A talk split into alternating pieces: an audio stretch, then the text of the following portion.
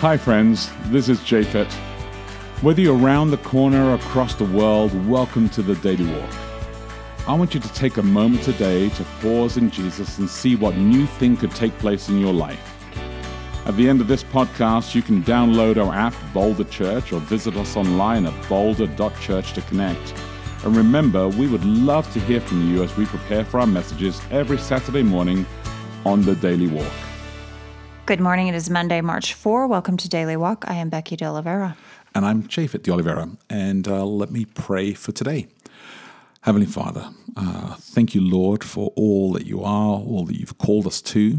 Thank you for our communities that we exist in and are part of. Thank you for the opportunity to connect with other people.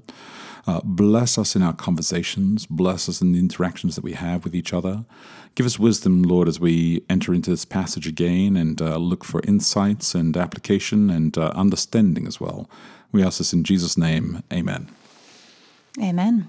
Okay, New Living Translation today, the NLT.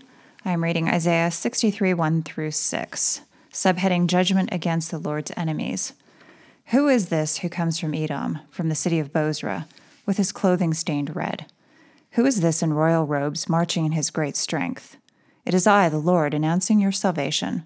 It is I, the Lord, who has the power to save. Why are your clothes so red, as if you had been treading out grapes? I have been treading the winepress alone. No one was there to help me. In my anger, I have trampled my enemies as if they were grapes. In my fury, I have trampled my foes. Their blood has stained my clothes. For the time has come for me to avenge my people, to ransom them from their oppressors. I was amazed to see that no one intervened to help the oppressed. So I myself stepped in to save them with my strong arm, and my wrath sustained me. I crushed the nations in my anger and made them stagger and fall to the ground, spilling their blood upon the earth. Mm. Cheery thought for the morning. I know, as we're thinking about that. So, this is the passage for this week, and uh, you're wondering what a great passage to begin the day off with. And uh, absolutely, because it's part of an entire new series that we're doing. This is the second week called The Lion and the Lamb, and intentionally called that just because uh, there's this uh, contrast of who God is seen as. Is he seen as God as the lamb or God as the lion? And uh, this week here, we're looking at a different passage in Isaiah. And so uh, I'm going to dive straight into the question uh, today, which is this the recalibrate question To what extent does motivation help you understand revenge? Okay, and I should give a little bit of context for this. I wrote today about what I call the kind of revenge speech genre in yes. movies in particular. Um, and those are things like in The Princess Bride, My Name is Inigo Montoya, You Killed My Father, Prepare to Die. There are yeah. longer ones. Gladiator is the one that I wrote about. And I think the one from Taken yeah. I have a very particular set yeah. of skills, you know.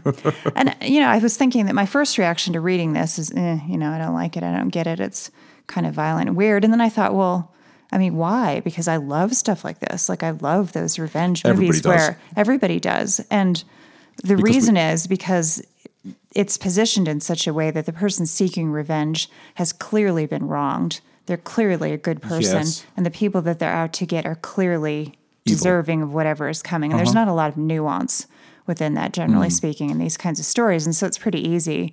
You know, it's, it's not difficult at mm. all. You're on the side of the gladiator. You're on mm. the side of whoever Liam Neeson's character mm. name is in, in Taken. Um, so I just wondered, you know, how we think about that. Does that change the way that we look at it? And is how how we think about God is that important in terms of how we well, read the passage. I think I think I mean obviously when we're, we're watching a, a, movie like that or hearing a story like that or we or we think about uh, the way I was reading this rather interesting article the other day about the way that we have taken um, uh, all the war stories mm-hmm. and made them into incredibly beautiful wonderful stories today where there is as if nothing really took place other than there was an enemy and we have all these uh, iconic sites now that people go and stand and and can watch and think about. Well, this is great. We actually beat the enemy.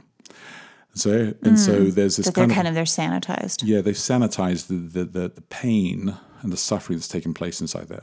Obviously, it's not true for, for everything, but it's just generally this. Well, the, I think you know. Was, do you remember when you and proposing. I visited the beaches of Normandy? Oh, some years ago, and oh yeah, that's a really kind of chilling experience. And it is. We visited And we went to the, the graves. Yeah, we went to the graves, but we went to a place that showed footage. It was actual footage of the D-Day Mm-hmm. landings. And we walked on the beaches as well. And, And I think I remember in the footage chilling. seeing somebody picking up their arm, like Mm-hmm. their arm had blown off, and they kind of Yeah. But and and then they talked to as well about how for years afterwards uh, things were getting washed up, right? You know, um, elements of clothing and gear and everything was being washed up onto the beaches for years afterwards because so many had lost their lives there.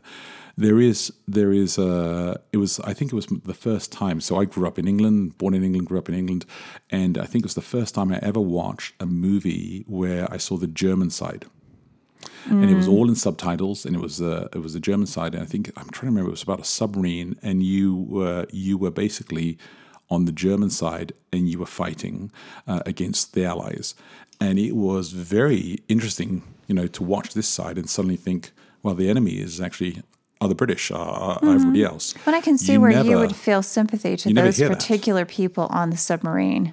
But then you can step back and think, whoa, whoa, whoa, big picture. I'm totally not. I'm not wanting them to win but, because but in the in the you know, movie they intentionally drew you into the place where you were not thinking about big picture because you were stuck inside the submarine, and they were trying to tell you the stories of the lives of these individual men, right? And so I think this is the difficulty with revenge, is that we, when we talk about revenge and we talk about motivation, is that it's easy for us to think of motivation uh, when we when we put revenge down as like, well, it's justified because it's this very simple thing, right? Yeah. But when you get into the complexity of life and you get into the complexity of the situation as to what what happened and why they did or what happened inside there, it's always difficult. Well, that's kind of what I'm That's getting at here. are here. is divided, right? The way that the stories are set up, you know, in movies, it's it's very clear whose side that you're on and and everything. In this, though, if I start thinking about it, well, who are the nations? Yeah. Is it everybody except for the Israelites? Because that would include us. You know, I mean, as much as Christians like to act like, I don't know, that we're Israelites or whatever, we're not, in fact. So I don't know. I'm always just kind of perplexed about Yeah. who these other people are and why we always assume that they're not us. And Well, again, I, get, I think this is where the context of this entire passage is really important and where it comes to the end of the book of Isaiah and, and what Isaiah is trying to do here and why he's why he's inserted this inside here and what happened before in chapters 61, 62 and what's going to happen afterwards. And I think they all play into it. And so by Saturday, if we haven't all discovered it ourselves, hopefully this will make a little bit more sense to us. But irrespective of that, this passage is often used just as it is, as a defender, as a as a direct quote, as a as a, a right, you know, to seek revenge. Hmm, to well, and I act should just say. I don't actually expect to find answers to things. I'm kind of okay with figuring that there'll be certain things that you're just going to talk about forever. yeah, Because there are. There's certain things Yeah. that we talk about forever, and there's there's not an answer definitively. And I think that the nature of God and all of these things will always be questions. Well, I, I, I agree as well. I think that the nature of God is something we continually discover and forever because if we ever are able to, to decide this is who God is, then we have become God, right? Well, I mean, the nature of myself is something that I could that I could um, discover and think about for a long time. Of Yeah. anything, you know. So yeah, Having it feels said- like it's not an that- easy thing to understand. Said that, there are some things that I think we can we can agree upon and say, hey, this is what we're growing towards, or oh, we we'll can see about that. I'm not so, in an agreeing mood. Oh, good, Kidding. good. So I mean, but I mean, I that- might be by tomorrow. by Who tomorrow. knows? That'd be You good. know. That'd be better. But I mean, I think there are some things that we can agree upon that we can say, hey, this is actually the revelation of the character of God that actually helps us. And that's what the purpose, which I actually believe is the purpose of the entire Bible, rather than being a book about ourselves, is actually a book about God and to reveal to us who the character of God is. Which is which is very difficult when you read a passage like this and you're saying, so well, who is God? Is he is he really going to be treading down? And uh, this metaphorical image here is it really true? Is it going to be like people are going to be squashed by him? And what is he what is isaiah trying to say inside here? I think that's important and worthwhile looking at. But motivation um, does motivation actually help us understand revenge? Well, yeah, I think it does. Mm, i think Right? i think it helps I think, understand. I'm not sure if it justifies it or not. I think that's the difference yeah. I think it. I- I think it does help you understand why people may act on revenge, but I don't think it actually justifies it. Well, it's why, you know, you might understand vigilante missions, but you don't necessarily think they're a good idea. Mm-hmm. That we feel like we have a legal system for a mm-hmm. reason because you may think someone's guilty, you may be pretty sure about it, but until you've gone through proper procedures, you don't know that for a fact. So you could be carrying out a massive injustice. There you go. We can agree. Great. All right, here we go.